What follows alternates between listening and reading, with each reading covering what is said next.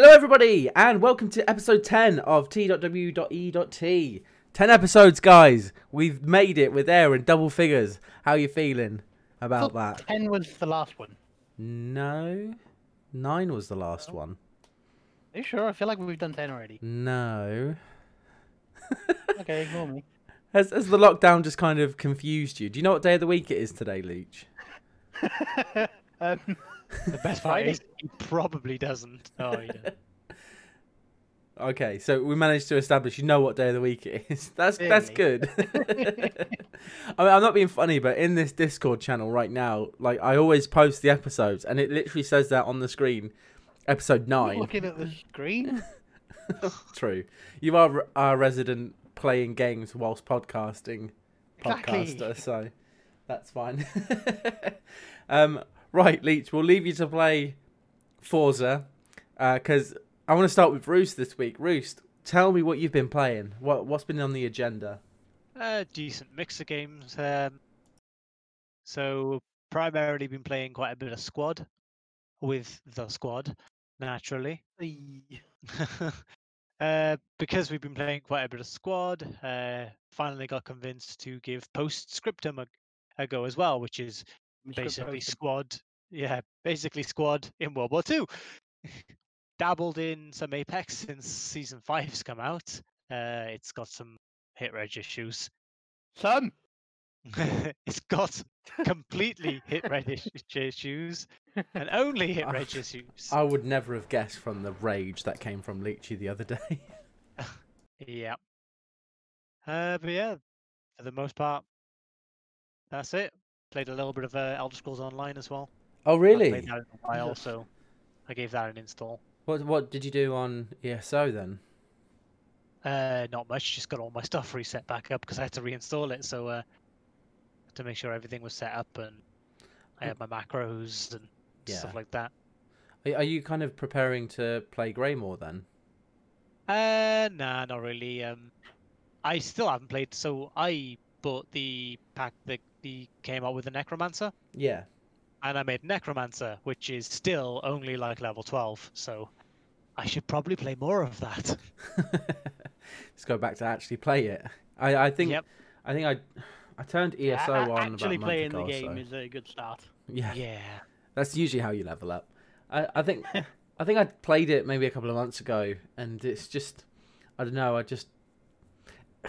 Of course, it's a massive multiplayer online, so you need to play it with people. But when you're not playing with people, it's just very, very hard to stay engaged, I think. If you've not got like that regular group playing it all the time, I found it difficult playing solo, so I can kind of get it. But a fairly wide variety of different games, I think, because we've been playing quite a bit together. We're probably going to be saying the same stuff. So we'll move on to Leechy now. And wait for him to say Squad and Post Scriptum. And also Apex. Yeah. So how have they been? Yeah, we could tell. So kind of how have they been for you, Leech? You know, Squad and everything, and Post Scriptum. Yeah, it's all right. Squad, I think. Obviously, I didn't play it for a long time until more recently when we got back into it. And I'd be tempted to say the performance is tenfold. Like it's so much better. Yeah, the game's actually playable these days. Post Scriptum is a little bit backwards. You know, it's based off of the same core mechanics as Squad, but it's still ultimately developed independently. So there's still a little bit of room for improvement on there, but. It's got some things that are nice and I like more than Squad, and then other things that Squad has recently implemented. Post Scriptum is either yet to have or not going to have. Yeah, like soldier dragging. Yeah, that's so helpful. I assume that's what you were talking about. Yeah. Now, as for me, in terms of Squad, so I've only just recently kind of obtained Squad. And so it's my first time playing it, and I've always wanted something that's kind of like Squad, something that's just, you know, you're in a large kind of area. It's very similar to Battlefield, but it seems to be more focused on kind of realism, as much as it can do. Of course, it's a video game, so there's still ways to break it, and there's still a lot of bullshit that happens quite a lot. And it's got a very, very steep learning curve. It's very difficult to kind of get into if you don't know what you're doing and you're not playing with people. You know, thankfully, every time I've kind of played by myself, the community's always been there, and the community actually on the game are really, really good if you're new players, and they can like tell you how to or tell you what to do, tell you how to do things, and they're generally quite friendly. I found anyway. I've not found too many, you know. Yeah, I think the worst time for that is during a free weekend when you've got a load of new people coming to the game just because it's free, and they don't have a clue, and they're just ready to rage at the game basically because they can't run in gung ho and get all the kills like you would on a shipment match of Call of Duty. Something. Yeah. Which I hear that's another thing. Yeah, that's what I've been back to playing actually. How have you found the new season of Call of Duty? It's all right. I've recently discovered, like, having taken a break from it and going back to it now. There's quite a few new maps. Like there's a couple of classics that have come back and are just as fun as they always were to play. But yeah, there's a couple of new ones in here that kind of, like, I loaded in and I was like, I don't, like, I have no memory of this place. Is it 2009? What's going on? What's happening? Yeah, what's going on? But I've been rinsing a lot of gun game, actually, and recently discovered I'm pretty good at gun game. Nonsense. So, I don't know, you got to see it to believe it. But... yeah, but it didn't record, so I didn't see it, so I'm not going to believe it. Ah, it is recording now. Oh, damn. Have some recordings. Damn. We'll have to hack you and delete the videos. So yeah, I'm trying to get Rooster to reinstall the game, but... I have reinstalled the game. Is it done now, is it? So you shut your filthy whore mouth. Finally. Well, last you told me it was 58 gig left. Yeah, well, now it's done, so you shut your filthy whore mouth. Well, it's about time. We can finally get our ass handed to us. It's not my fault the game decided to uninstall itself because of an update, then have many issues trying to reinstall, so I gave up trying to reinstall. I mean, that was about 2 months ago. Yes, but I couldn't be bothered anymore. That's fair enough. To be fair, the game is nearly 200 gig now on PC, so why would you waste your time or space? If you're not going to play it. I mean, I finally decided to bite the bullet and was just like, oh, fine, I'll chuck it on and I'll just leave it on. But I kept having to turn it off because I kept doing things that I needed my internet for, such as interview stuff, video calls and things like that. Just like, yeah, I better turn this download off because I don't want to be breaking up in this video call and things like that. Pixelating. Just all the way through. Pure pixelated. But this is me. I'm a pixel. Yeah. I am made up of precisely 3 pixels: one for the head, one for the body, one for the legs. Right. So, what have I been playing? We don't care. No, mate, you tell us. It's very, very similar to, of course, what you guys have been playing. So, like I said, I recently bought Squad, which is a fantastic game to play. I enjoyed my time with it. There have been some moments that all of us have been involved in that have just been incredible. I mean, I don't think I've ever really shit myself to the point that I have in Squad whilst playing like a war simulator game. Especially that time we got carpet bombed. Oh, that was terrifying, hilarious, and just brilliant in every way. Destroyed. I'm just stood there going, "Oh shit! There's like a mortar strike coming in." It lands right next to us, and we start running, and then just we didn't make it out of there. You know, I like the fact that you've like really taken on the squad lead role though, because that's something I don't like doing. Well, nobody else wants to do it, so it's good to have a real squad leader because I exclusively play medic on that game unless both the medic roles are taken, and I really enjoy the medic role on that game. So it's just like, I'll take squad lead if I have to. I used to play a lot of medic, but I've branched out a bit now. It's more auto rifleman or anti-tank I like. Yeah. I think one thing that makes me such a good medic on that game is I'm so ballsy. Like, Rivak, that time that you were just like out in the middle of a road you were down, and I just threw a. I don't know. I didn't even throw a smoke. No, I just you didn't. You just ran out. Just grabbed me. Your body and dragged me you back into the compound and managed to get you back up. I should not have been able to do that, but I was. For anybody who doesn't know Squad, they just implemented the ability to be able to pull a down teammate so that you can get them into cover. But it is the sluggiest thing I've ever witnessed. It's so slow. Like, it looks like you're physically pulling something that weighs a ton. It just takes forever. This crazy guy right up here decided, I'm going to run right in the middle of an entire battlefield of just bullets just flying everywhere. It was like a scene out of a movie. Like I was watching Hacksaw Ridge or something. You're just pulling me going, don't worry, I've got you. Go roost. Get back! Get back! I did get you. You did. I think one of the nicest ones was Tigger. Run up, grab him, start pulling him.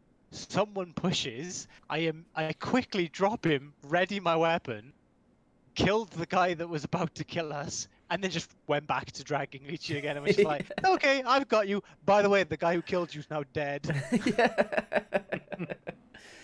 There have been some really good moments. I think I've had more better moments on Squad than what I have on Battlefield, and I played Battlefield for years. But I get the sense that Battlefield, in terms of teamwork, works really well, and you have to work as a team to be able to succeed in Battlefield. But I think that's more so for Squad. If your team and your entire squad doesn't really work well together, you're never going to get anywhere, and it's always going to be a really long uphill battle. I think us as a team, we've worked really well, and granted, we've put ourselves in some ridiculous positions, like when we decided to join up with that other squad in the logistics vehicle to then get just shot to high heaven, all of us nearly dying, a tank crashing through a wall, there's just chaos on comms, everybody screaming. Oh, that. It's moments like that that make Squad just perfect. But I'm going to stop talking about it for now. I've been playing some more Escape from Tarkov. I've been playing so much Escape from Tarkov with the wipe so imminent. With the wipe right round the corner. I've been focusing on learning other maps, watching a lot of videos like Pistilli and so on, just to get a good grasp of the maps and so on, because the way that the wipe's going to work is, it's expected, and this has been the same with every other wipe, that everybody is just going to hit Factory and Customs, and they're going to, you're probably going to take about 20 minutes getting into one of those maps just to play that map, and it's because the early game missions are in Customs. Factory is a good way to, if you manage to successfully get out, to get a whole bunch of gear, because it's just so small. Whereas you're also going to have people hitting up Reserve as well, because that's where a lot of good meds and weapons and stuff are. So it's trying to learn maps like Reserve, like Shoreline, like Interchange, to make sure that you can hit the right loot spots as soon as the game wipes. But the problem is they're also changing the loot system, so it's going to be interesting to see how this dynamic loot system that they're putting in is going to work. We can only really find out, and hopefully 2 to 3 weeks, I think, is the estimate from the community. I'm not too sure if that will happen, but we can only wait and see.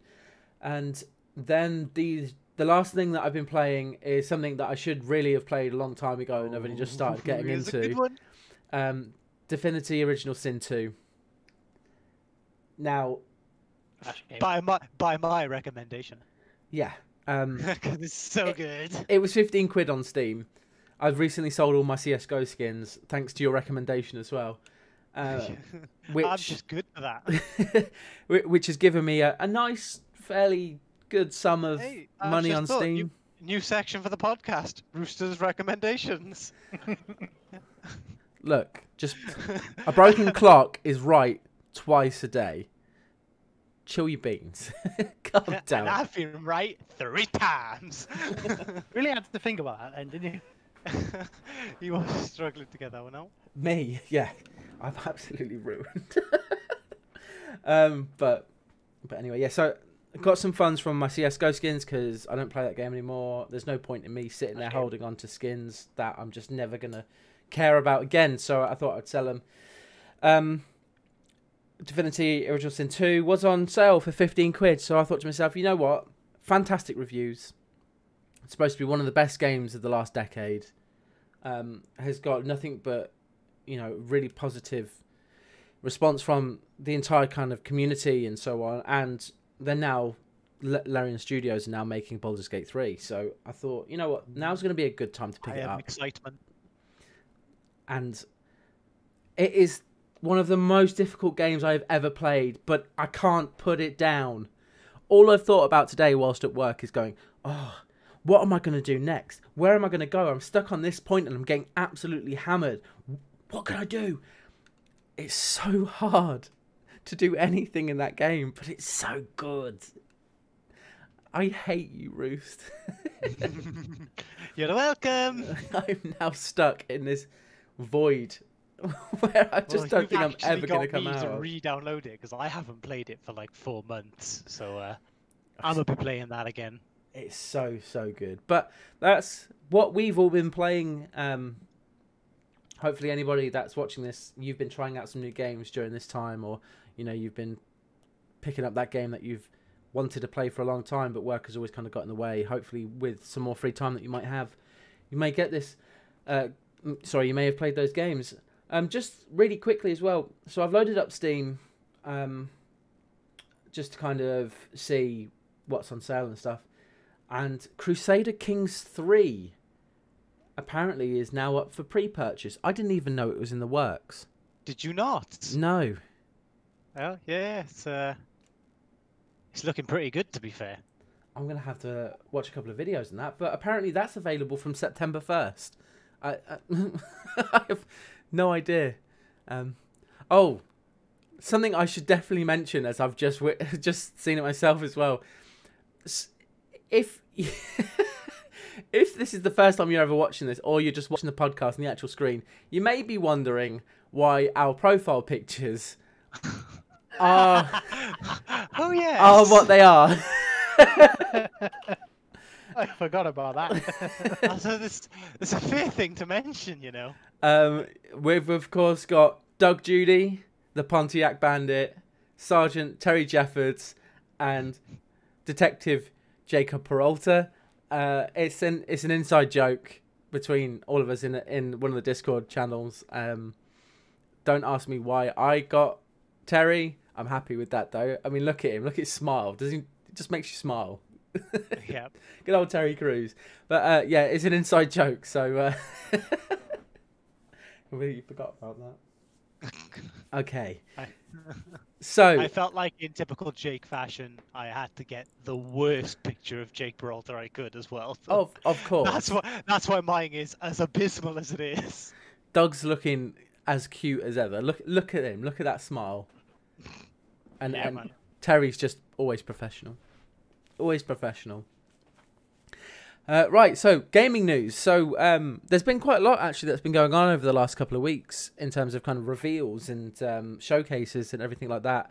I think one of the... It's not just not gameplay reveals. Yeah. One of the biggest things that came out was Xbox's gameplay reveal. Big quotation marks around the gameplay. Yes. So a lot of you will know when you've listened to other podcasts that, especially me and Roost, we're very much on the side of Xbox in terms of if there's a console war. We're very much Microsoft and Xbox. Obviously, PC mustard rice, but yeah, of course, all the way. So I didn't have a problem with it at all. Genuinely, I thought there was some gameplay stuff, but I think people's expectations were too high. It was a good event. It wasn't what was advertised. Yeah, I think it's the problem. It was a good event, badly marketed, and thus so sour taste in the mouth. Yeah, for quite a lot of people. Yeah. I think everybody was super excited to see Assassin's Creed Valhalla. Yeah. And the promise of gameplay, immediately you do think that there is going to be an actual 5-10 minute... Yeah, I feel like in technicalities, their advertisement was correct. but it's not what is expected when you say gameplay. Yes, what we saw was gameplay in the sense of it was in-engine gameplay footage, but with inserted camera work, and so extra cameras in the scene, so you get more of a third-person or side-on sort of view of what is actually being played. But when you say gameplay reveal event with lots of gameplay trailers, you do expect to see more what you're actually going to experience if you buy the game. Yeah, I want to see a guy stood there with a controller in hand, you know, running up and like agitating some guards or something. Yeah. So although technically they provided exactly what they said they would, they didn't provide what was implied we would get, I suppose. And so people weren't very happy when they were told they'd get gameplay, like actual gameplay, and they more got trailers made out of snippets of gameplay. Then it just sort of, people weren't that happy. I wasn't. I thought it was a good event. I enjoyed the footage we saw, but I did finish watching it a bit like, oh, I mean, I was expecting better. I think I was very much kind of the same. Like, I didn't have a problem with it in terms of what it showed, but I feel like it was quite underwhelming. There were some good-looking games, but nothing that I'm super excited for, except for Assassin's Creed. I think a lot of people did tune in just to see the Assassin's Creed kind of reveal and stuff. I just really wonder when we're finally going to get that Elden Ring gameplay trailer. I'm starting to think Elden Ring doesn't really exist. It's just Elden an enigma. I agree. So yeah, when it comes to the Assassin's Creed piece, a lot of people seem to be pointing their finger at Microsoft. And it's as if Ubisoft are kind of falling under that radar because it was Microsoft's reveal. What do you guys think about that? I personally think that Ubisoft are kind of backing off of it. Ubisoft would have curated... Yeah, the trailer will be Ubisoft. Ubisoft would have just sent a video to the Microsoft team, play this. That's how it works. Microsoft didn't make that trailer. Microsoft are at fault for the bad marketing, because Microsoft are the ones who, you know, they had all of these trailers and they marketed it as gameplay. Yeah, gameplay reveal.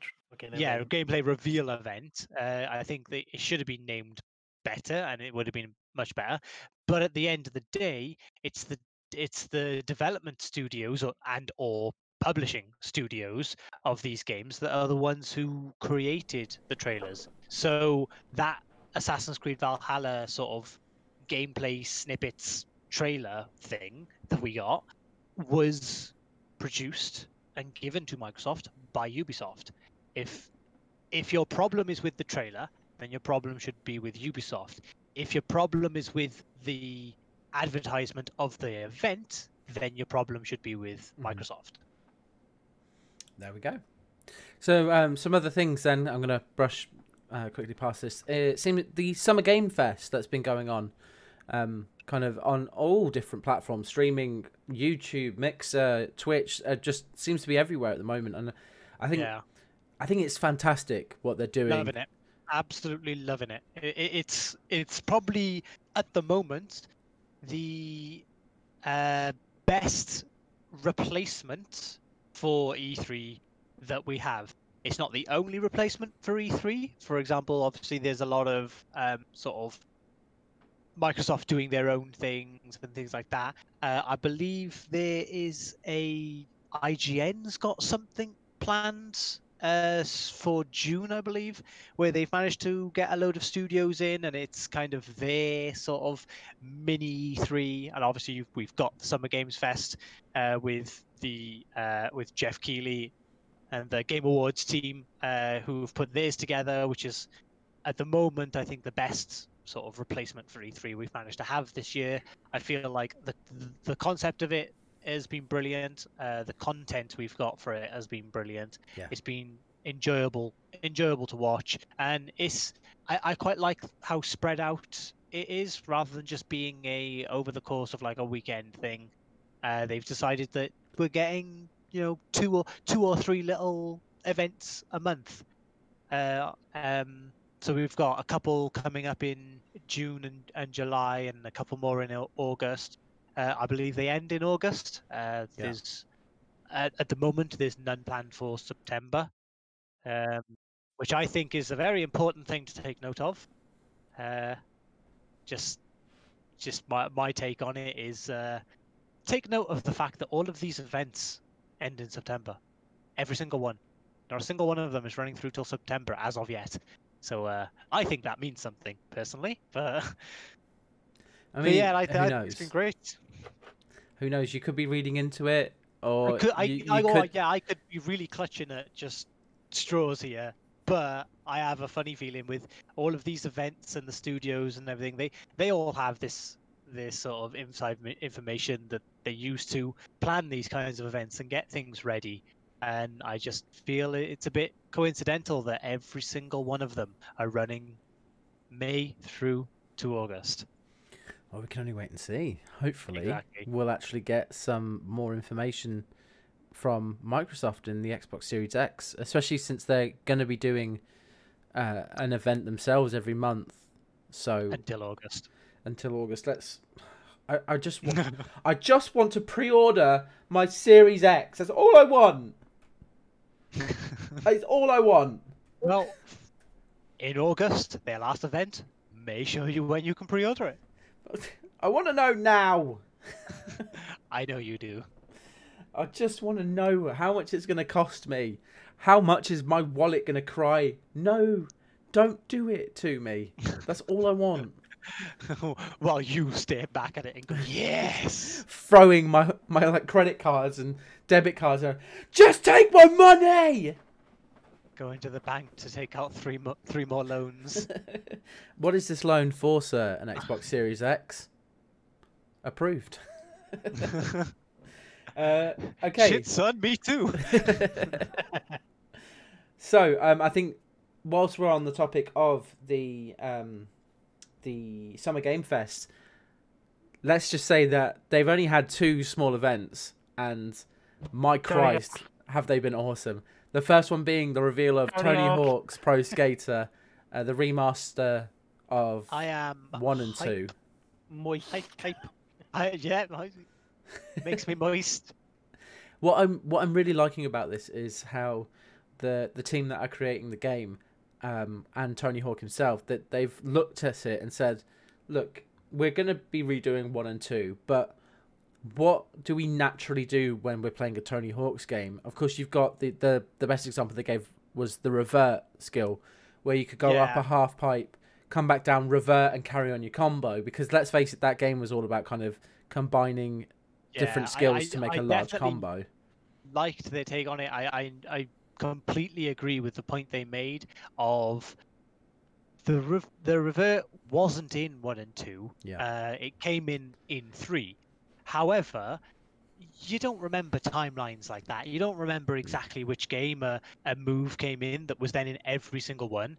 And as they said, the developers kept going for it, kept trying to do the revert to continue it, and their playtesters all went to try and do it before realizing, oh, I can't. Oh, yeah, it wasn't in these ones. So they felt, rather than just sticking to exactly what the games were, they wanted to make sure the games felt nostalgic, but also felt right. And so the little things, again, they used the revert as the example. There's probably plenty more, but that move was brought back into this remake of 1 and 2, because although it wasn't technically there, it feels right. It feels like it should be. And I think that is the right way to remaster games. Absolutely. I completely agree. I think them having to go back, reevaluate, and think to themselves, what will actually make this kind of remake better? And including something like a revert, which you're so used to, because not a lot of people remember 1 and 2. They don't remember them as separate games. They kind of, all the Tony Hawks merge into 1 for a lot of people, because it was so long ago that they came out. That's basically how it is for me. Yeah. The only one I vividly remember is 4, and then going forward with Underground and what have you. But Pro Skater 1 and 2, frankly, I don't even think I played them, so I'm actually kind of excited to give them that playthrough for the first time, They're fantastic games. They're very, very arcade-esque. They were my childhood. But they were mine as well. Look, I think all I played of the first one was, I'm pretty sure I had a demo disc with the warehouse level, and that was it. Yeah, the warehouse level was so good. Frankly, I've probably still got the demo disc somewhere. Get on it, son. God, that must look awful.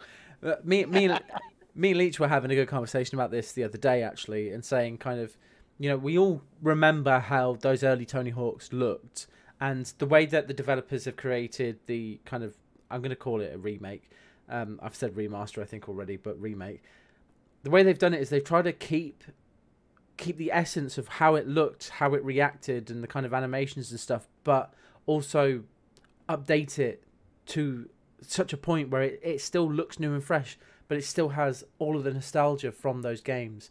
And I mean, yeah, it doesn't look like the best game ever, but it doesn't need to. It looks like a Tony Hawk's Pro Skater, and that's what people want. That is a very good way of putting it, to be fair, yeah. It looks like what you want. It looks like what you expect.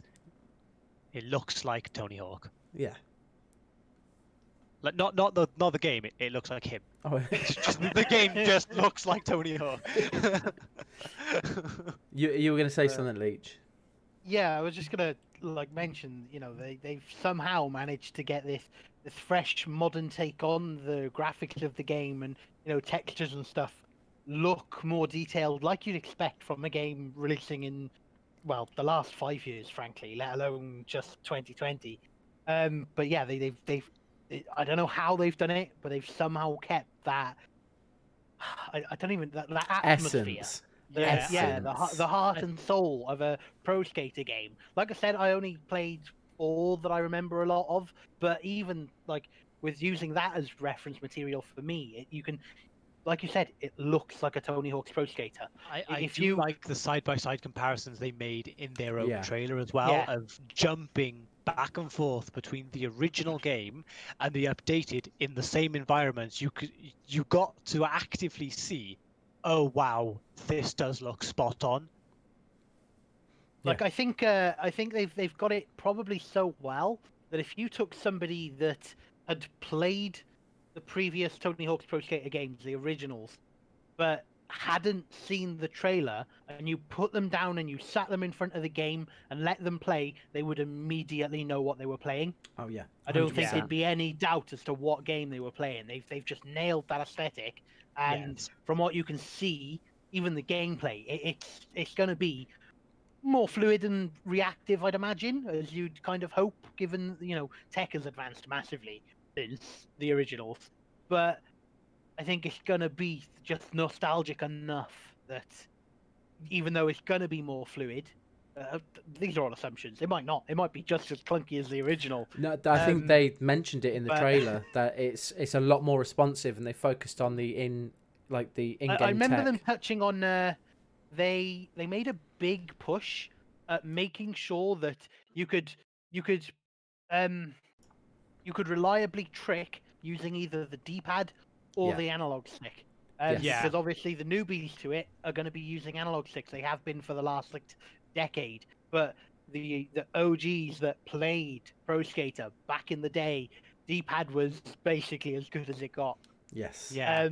I remember them saying that they've made a special effort to make sure that the D-pad works exactly as you'd probably remember it, because it's just digital inputs. But they've made a... What was it? I think they said they've made it so the analog stick is just forgiving enough that you don't have to be pinpoint accurate with your motions, but you can't just you can't face roll the analog stick to do 900s. So yeah, that sounds pretty exciting. That they're making a push to make sure that the OGs of the series are gonna love it and take that trip down memory lane and have a blast with it. But also, it can bring in a new generation of players because it isn't blocking them out by being just archaic and old-fashioned. So yeah, I think it is nice to see the way it's going. Yeah, definitely with that. They behind it. They did the Crash Bandicoot. Phenomenal. I absolutely loved the Crash Bandicoot remake. They are a team that, if you're doing some kind of remake, they are the right team to be doing it because they just seem to be experts at it. They know what they're doing. They know.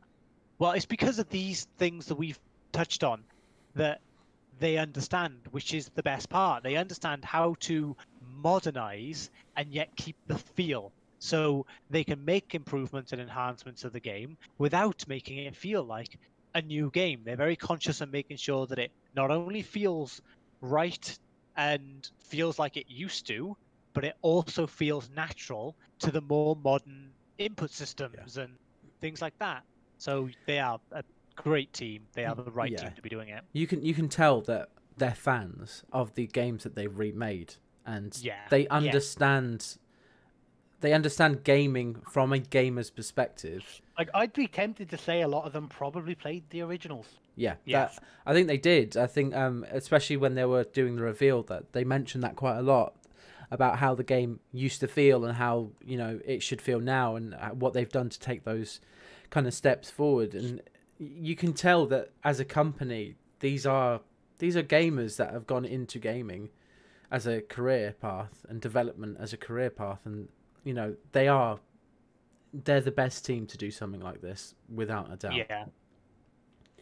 And hopefully, this is just me reaching, but if we can get a remake of Underground, that would be my life complete.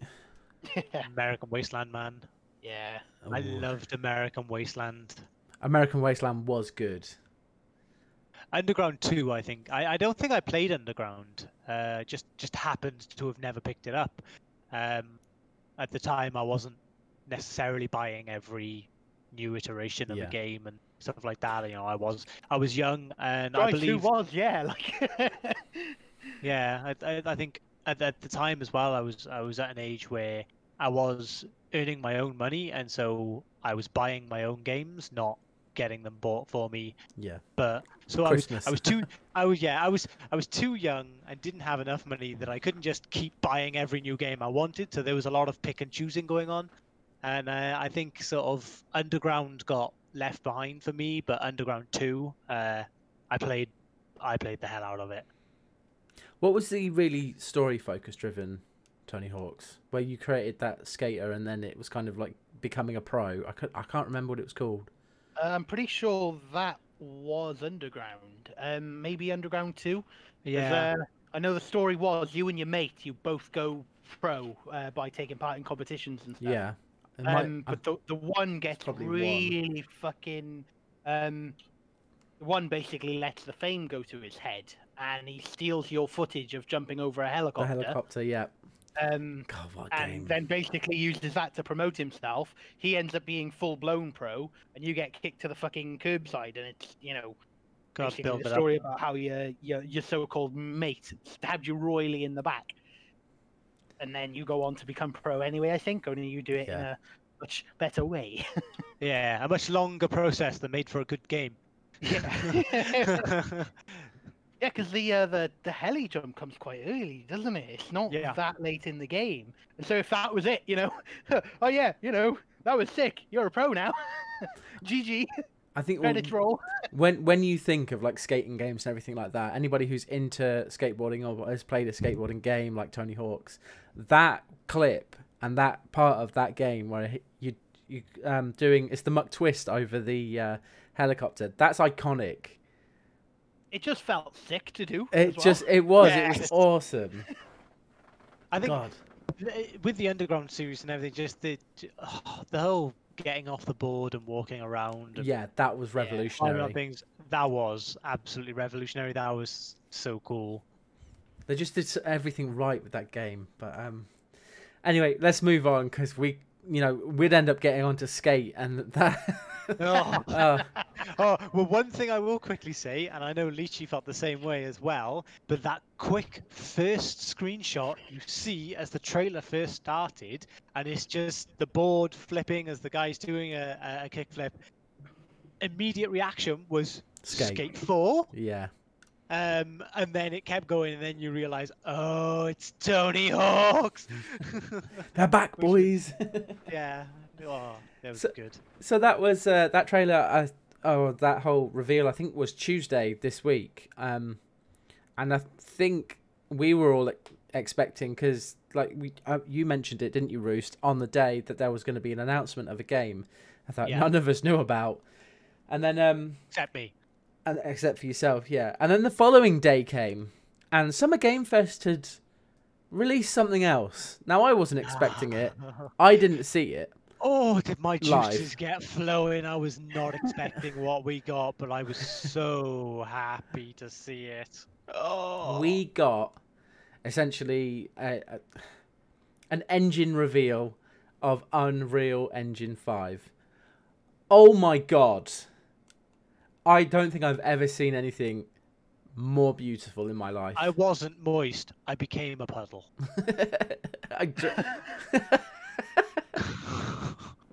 It was just the best. The technologies they were showing and representing were just phenomenal, very helpful, just very good technology, great advancements. And initially I was thinking, oh, these are going to be some good Unreal Engine 4 upgrades. Like, you know, this is some really nice new technology coming. And then at the end, when they announced that, no, this was a showcase of like two of the brand new technologies in Unreal 5 coming 2021. I was just, as a developer, I was just like, oh my god, I need this in my life. I just don't know how. I need to make something with you, my precious. I don't know how they managed to do it, but I swear every like 5 to 10 years, they somehow make gaming look more realistic and just better in every single way. And I say to myself every single time, that's it. That's the peak. It's not getting better than this. This is the peak. And 5 years later, they blow me out the water every time. I mean, the lighting technology in Lumen looks phenomenal. The ability to have lighting that doesn't require to be baked into the scene is groundbreaking. It is absolutely revolutionary. The capabilities, the triangles technology with that, and yeah, then the triangles with I can't remember what they called that package. They just said triangles a lot. Nanite. No, that was it. It was called Nanite. Yeah, good memory, Leech. Yeah, it was Nanite was their sort of the rendering tech. And they had the light rendering, which was Lumen. Nanite was the much more enhanced sort of model generation, being able to port the models in much higher fidelity,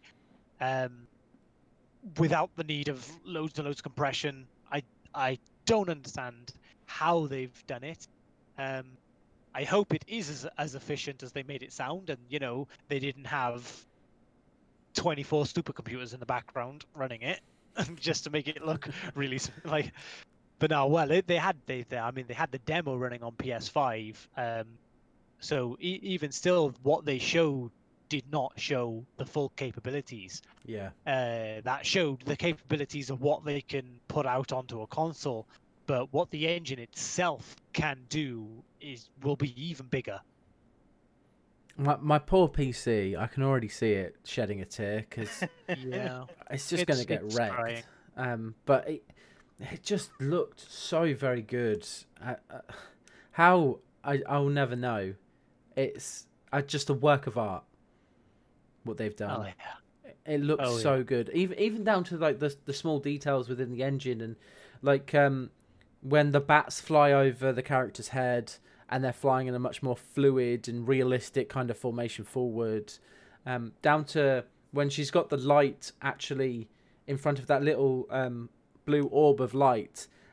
Oh yeah. Whilst, it's kind of got like a torchlight at the front of it. She's standing next to a statue at one point, and the statue is glowing blue from the light, but the light itself is not focused on that statue. It's that kind of detail that obviously this engine allows, and the performance doesn't seem to be taking such a massive hit because of it. Yeah, I feel like they've managed to take, not only introduce some new things that were either not capable of being done with lighting or incredibly difficult and would need a lot of like finessing to get done, But they've also taken the things that are possible and but maybe not necessarily very commonly done, and just they made it look so it really did readily doable, just so readily available to developers to be able to just yeah, no, this is not something you're gonna need to like really worry about now. It's just something that you're just gonna be able to do with ease. So you don't have to focus on it now. It's just something that will be done to everything. Everything will be able to it's just brilliant. Be lit with these objects in a much more fluid, a much more realistic way, due to the lack of needing to bake it. Yeah, I mean, even down to the way that everything reacted to the textures, like when she had the torch in that really kind of dark hall and the light was whenever she shined a light at one like a swarm of bugs, the bugs moved dependent on the light, but it's not like they just shifted away, they actually moved across the textures, which you don't see a lot in gaming, because from a performance perspective I'm guessing it would take a lot to move 100 cockroaches over like a statue or over some rubble or something like that. This engine seemed to do that with ease. And yeah. It just, it looked so good, so realistic, to a point where you actually felt, well, I felt I was in that situation. It just, it looked good. So realistic. It was fantastic. Oh, I am insanely excited for it. Unreal Engine 4 is a fantastic engine, but this just looked next level. Unreal Engine 5 just looks next level. What the guys who create the Unreal Engines have done over the years has just been incredible. And I think one thing that was definitely glossed over, but Game Ranks, I know we talk a lot about them on our podcast, but I watched their video of the Unreal Engine 5, and they made a really good point at the end of the video, which wasn't actually said at all during the reveal. It's quite glossed over, but they're completely changing the way that they kind of charge royalties now.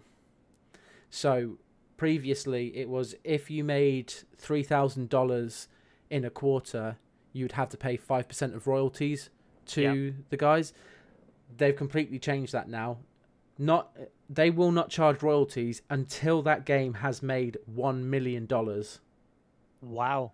Jeez. And then that's even better than Unity's model. Yep. And then they follow the 5% when you're making $3,000 per quarter. So what, your first million's free, and then and then they'll only charge you again if you're making $3,000 per quarter. That is huge. That is so big for so many developers. Think about the amount of time and effort people can now put into using that engine. Like yourself, Roost. I'm already guessing you're kind of like, cracking your knuckles, going, "Oh, it's time." That's going to open the gate for so many developers to be able to create what they want in Unreal Engine. Yeah, I think that's the thing, is you expect the larger royalty fees, and honestly, if you're a developer, then you're not against the royalty fees either when you've got these engines like Unity and Unreal, because of how much they can provide for you. But like, I'm currently using an engine called Godot, which is completely free and open source. And I mean, completely free. There is never a royalty. You could make millions and millions and millions of pounds, and there will never be a royalty. It's completely, it's earned the MIT license, I believe. But it's a new engine. It's not quite as robust. It's a good engine to use, but there's just not as much there done for you. But when you go to things like Unity or Unreal, you realize the teams behind these engines do so much with the engines. There's so much put into the engines. Just the fact that you can use them for free to develop something is pretty good. And so then, when you start making major money, it's like, to be fair, they deserve to earn some of this money, because at the end of the day, half the work I did on my game was only made easily doable for myself due to what I've been provided by the engine, due to what the engine has managed to handle for me.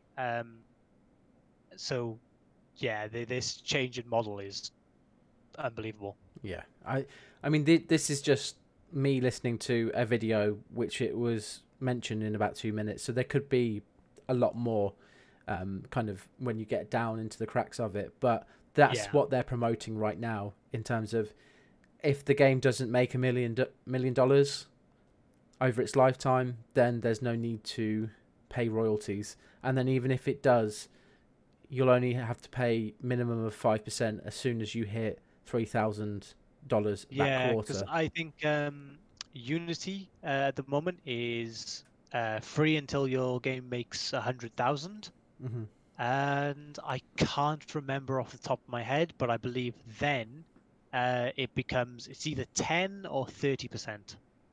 Wow, Jesus, that's a big chunk.